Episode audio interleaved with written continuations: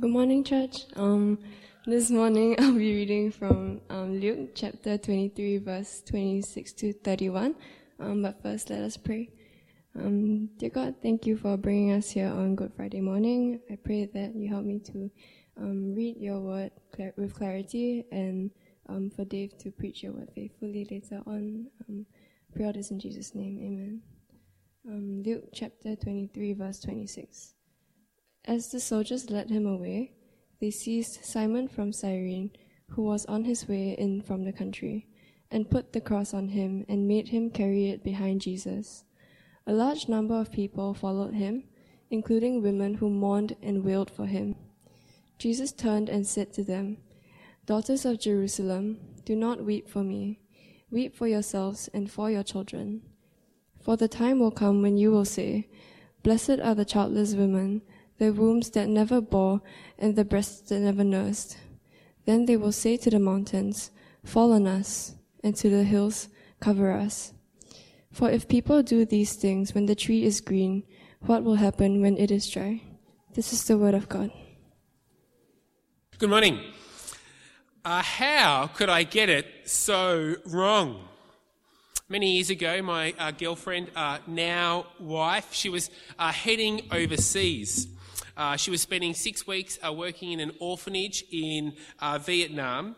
But before she left, she had one of the most busiest, busiest periods ever. A really stressful period. She had seven exams. She had, exa- had assignments due. She had lots of things to organise, a suitcase to pack before she went. Uh, and she was going to be sad to leave me, her boyfriend. And so I thought to myself, it's been so busy, it's been so stressful. I know what I'll do. I'll organise a massage. She can kick back, she can relax, she can de stress and enjoy the, the being pampered. And so I met Emily the, the day uh, after her last exam, the day before she left. She was leaving in 12 hours, and I gave her her surprise, and her jaw dropped. But not in a good way, in a bad way. How could I get it so wrong? A massage was the very last thing in the world she wanted. She wanted a massage. She was leaving in 12 hours. She wanted to hang out with me. She, she had a suitcase to pack. She had thousands of things that she had to do. I'd got it so wrong. She just wanted to spend her remaining hours with me. And as we live life, we can do things with good intentions and good motives, but we can actually get things wrong. And so I do wonder as we celebrate Easter, Good Friday today, this morning, whether we've got it wrong too. We may not think that Easter is all about chocolate, uh, but we may not understand the significance of, of Jesus' death and what it means for us today. And in fact, every single day of our lives. And so, as I've prepared, as, as I've prepared and prayed for this week, uh, prepared for today, I, I, prayed that as we look at this passage today, that we wouldn't actually get it wrong, but would listen and respond well to the warning that Jesus gives us here, and that it would shape us every single day of our lives. Well, Jesus is on his way to the cross. But before that, Jesus has done the most incredible things. The blind have received sight, the deaf hear, the lame, they leap for joy. Jesus has been doing the most incredible things. And he's been saying some pretty incredible things too. Are things that match the things that he's been doing, that he is the Son of God, the Son of Man. God Himself, who became flesh and dwelled among us. And he did and said things that only God himself could do and say. And while the crowds love the things that Jesus has been doing, well, the Jewish leaders hate the things that Jesus has been saying. And so they want to kill him. And have been seeking a way to kill him for quite a while, but they finally get their chance and they seize Jesus. They imprison him, they take him to the Roman official, Pilate. And even though Pilate can see that he's innocent, he gives in to the crowd and he orders Jesus to be crucified. And so Jesus is on his way to the cross to die the most horrific death of all the gruesome, humiliating public Roman execution of being nailed to a cross, a death that was reserved for the most hardened of hardest criminals.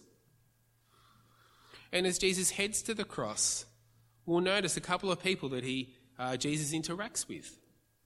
And so have a look there in uh, from verse uh, 26, and we'll meet a couple, couple of people there.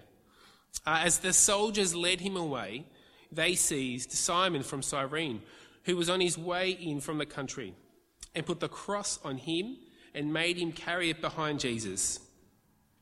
A large number of people followed him, including women who mourned and wailed for him. The first person we see there is Simon, who is conscripted. He's forced by the Romans to carry the cross, uh, to help Jesus carry his cross. Uh, it, and it was custom at that time that as people were, were heading towards crucifixion, that they would have to carry their cross beam. They, they were required to carry that beam from, to, the, to the site.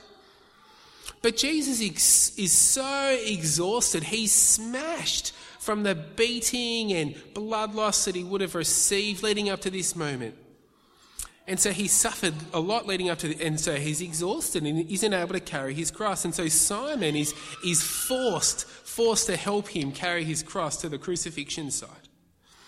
And just, just on a side note, the fact that we get this level of detail about Simon being from Cyrene really shows us that, that this is a guy that was known to the early Christians of the, of the time. And it really gives us great validity and confidence that what we have here is, is true and confirms the events that have kind of happened. See, Simon was well known. He, he saw the events. He saw that Jesus died on the cross and was crucified and rose again, and so he could be approached. We don't get that kind of detail unless, unless it's necessary. These, this detail gives us great confidence that what we read is true. Well, first is Simon, and the second group we see is that this large crowd of people, including women, that they are following Jesus. As Jesus does his thing everywhere he goes, the crowds will follow. But what's interesting is that Jesus singles out the women here. The women are, are mourning and, and wailing, they're crying out loud. They are sad and full of great grief and sorrow about what's happening to Jesus. And while it was a custom of the time for people to, to, to mourn and wail like this, there does seem to be real sadness among them. You see, they are sad and they, and they regret what is happening to Jesus. Jesus had done so much good. He had helped so many people, healed so many people, and yet was heading to death, to die the most horrific death of all. Ima- imagined even. But here's the thing this is what's really incredible about what Jesus says to these women. Jesus explains that their mourning is misdirected. They have got it all wrong. Have a look there from verse 28, where Jesus says, Daughters of Jerusalem, do not weep for me, weep for yourselves and for your children. You what? Don't weep for me, weep for yourselves? But you're the one, Jesus, is about to go die on the cross, Jesus. What are you talking about? But here's the thing Jesus' is suffering, as grueling as, and as horrific as it will be, it will end soon. And the cross is not the end for Jesus. So we celebrate on Sunday, we're back here on Sundays, we celebrate that Jesus is, is raised in glory. Death is not the end. Glory and exaltation, fame and honor is Jesus, not just death. And so as Jesus tells these women in, in a quite a tender and loving way, daughters of Jerusalem, he explains that the suffering and death is nothing compared to the judgment that is to come. And, and the, it, it's the idea of judgment, I think, as we look at the opening words from verse 29. Have a look there, where it says, For the time will come. Other translations, I think, helpfully put, The days are coming. And, and I think that's clearer because the, the word days, or day is really shorthand for, for judgment, the day of judgment, the final judgment, when God will judge all wickedness and evil. A day when God's righteous and just wrath and, and anger will be revealed for all wrongdoing. A day when all wrongs will be righted. A day of great justice. Jesus explains that that day is coming and it will be awful. So don't wait for me, weep for yourselves. Jesus tells the daughters of Jerusalem to reverse their mourning.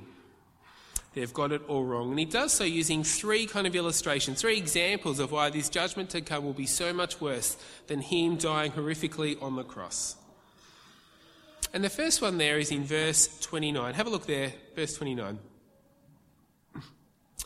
For the time will come when you will say, Blessed are the childless women, the wombs that never bore, and the breasts that never nursed.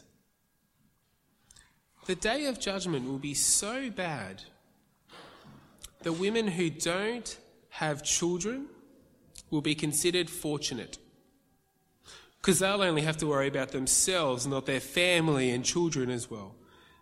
This picture we're given is a reverse of the normal. Back then, it was considered a wonderful blessing to be able to have children, and unfortunate if, if someone couldn't. And, and this is such a sensitive issue today the pain and hurt and, and feelings of, of rejection when people are unable to have children is, is crushing and very real and present today. It is a sad and, and awful, challenging thing for people to go through. And yet, with Jesus on his way to the cross, he says that the judgment to come it would be better off if you had no children. When one of my kids was sick uh, recently, um, they needed an ambulance because they turned blue and were struggling to breathe. And so we went to hospital, and the pain and agony I felt as I sat with this child was, was awful. It's a pain that really I, only I would have for, for my child. The doctor treating them won't, won't be affected in the same way. But that pain and experience is something I felt as a parent. And this day of judgment, we can infer that the pain would be awful, so bad that it would be better not to have children at all. Jesus says that day of judgment will be so bad that the normal categories of, of blessing and cursing will be reversed because that pain will be so great. Well, the second image that Jesus uses is in verse uh, 30. Have a look there. Then they will say to the mountains, Fall on us, and to the hills, Cover us. Isn't that a strange image? People calling out to the mountains and hills, Cover us, cover us. But you see, this is a, a quote from the Old Testament. Uh, written hundreds of years before Jesus, uh, from the book of Hosea, uh, where at that time, God's people were doing the wrong thing. They had rejected God and, and were worshipping other gods. And so God was angry at them that they rebelled against Him. And He was going to judge His people for their wrongdoing. And their judgment would be so bad that they would want a quick death, that they would be covered by the mountains and hills, that it could end quickly because being covered by the, by the mountains would mean maybe they could hide away from God's wrath, God's anger, uh, even though they've known they've been doing the wrong thing. And, and as Jesus quotes this, he has the same kind of idea in mind. The days are coming when God's wrath will be revealed. Judgment will be so bad that people would want to escape it as quick as they can by, by calling out to the mountains to cover them. Landslides are awful, awful things. When the land moves and, the, and, and crumbles down a hill or a mountain, uh, and people are trapped and, and killed. There was a landslide in Indonesia last year that killed over 2,000 people. It's awful. And there was one in Australia 20 years ago, nowhere, nowhere near as big as that, but it was in Australia where at Thredbo, at the snowfields, where uh, one person, uh, all but one person died, Stuart Diver, and he was trapped, trapped for 65 hours in this rubble. Landslides are truly awful things. And yet Jesus says that the time comes when judgment comes, it'll be so bad that people would rather die a quick death by landsliding over them, that the mountains would uh, cover them, seeking a quick death, knowing that they are guilty, rather than facing God's righteous and fair judgment. And the third image uh, that we see uh, Jesus give is in verse uh, 31. Have a look there. For if people do these things when the tree is green, what will happen when it is dry? The people uh, who do these things that we see at the start of that verse is, refers to those people who have passed judgment on Jesus, who have falsely trialed and accused Jesus, even though he was innocent. And it includes everyone who rejects him the Jewish leaders at the time, but also the people who rejected him then uh, the Roman officials who, who passed judgment on Jesus and ordered him, sentenced him to be crucified. And so, if Jesus could be crucified despite being innocent, and if that's the way they treat God Himself in the person of Jesus, how much worse will the judgment be for them? I wonder if you've ever uh, started a fire before, whether in a fireplace or, or out camping. Uh, the more dry wood you have, the better. It will light easily, it burns well. But green wood, on the other hand, is awful. It's the worst type of wood. You don't want green wood. Uh, uh, it's difficult to light, a wind can blow and it goes out straight away. It doesn't burn well. And worst of all, worst of all, is that it produces so much smoke that it's not a fire you want to be around. Green wood is hard to burn and not good for the fire. This image shows us that Jesus is the green tree, the green wood. You see, the Jewish leaders, they, they've sought to kill Jesus. And they've worked at it for a long time. They've wanted him dead for a number of years. And even though it took a lot of work, they succeeded. Jesus, the green tree, burnt he will be and was crucified on the cross and died. But you see, the consequence of their actions, the judgment they receive for this evil, evil act will be swift and quick. They will burn quick and easy. There will be no escape for this dry wood. As Jesus heads to the cross, he speaks to these women, to the daughters of Jerusalem. And he warns all, really, all of us, that judgment is real and awful, and that we don't want to be found on the wrong side of it. He tells us this to warn us, to warn us of this reality, so that we can be prepared for it, and so that we won't get it wrong. It's kind of like these signs that we might see at the beach. Don't swim here there could be sharks. Now, it's up to us what we want to do with this sign. We can ignore the sign and, and swim anyway and risk the peril of, of being killed by the sharks. Or we could read the sign with thankfulness, knowing that it's been put there in love and care to protect us. It's a sign of love, warning us, lovingly warning us of the dangers that lurk below. And as Jesus heads to the cross, he lovingly warns us of the judgment to come, warning us of the, of the dangers of how bad it will be so that we don't have to face it. He doesn't want us to get it wrong and face God's judgment. But as Jesus heads uh, to the cross, this is what makes this day such a good day, Good Friday, when we celebrate the death of our Lord Jesus.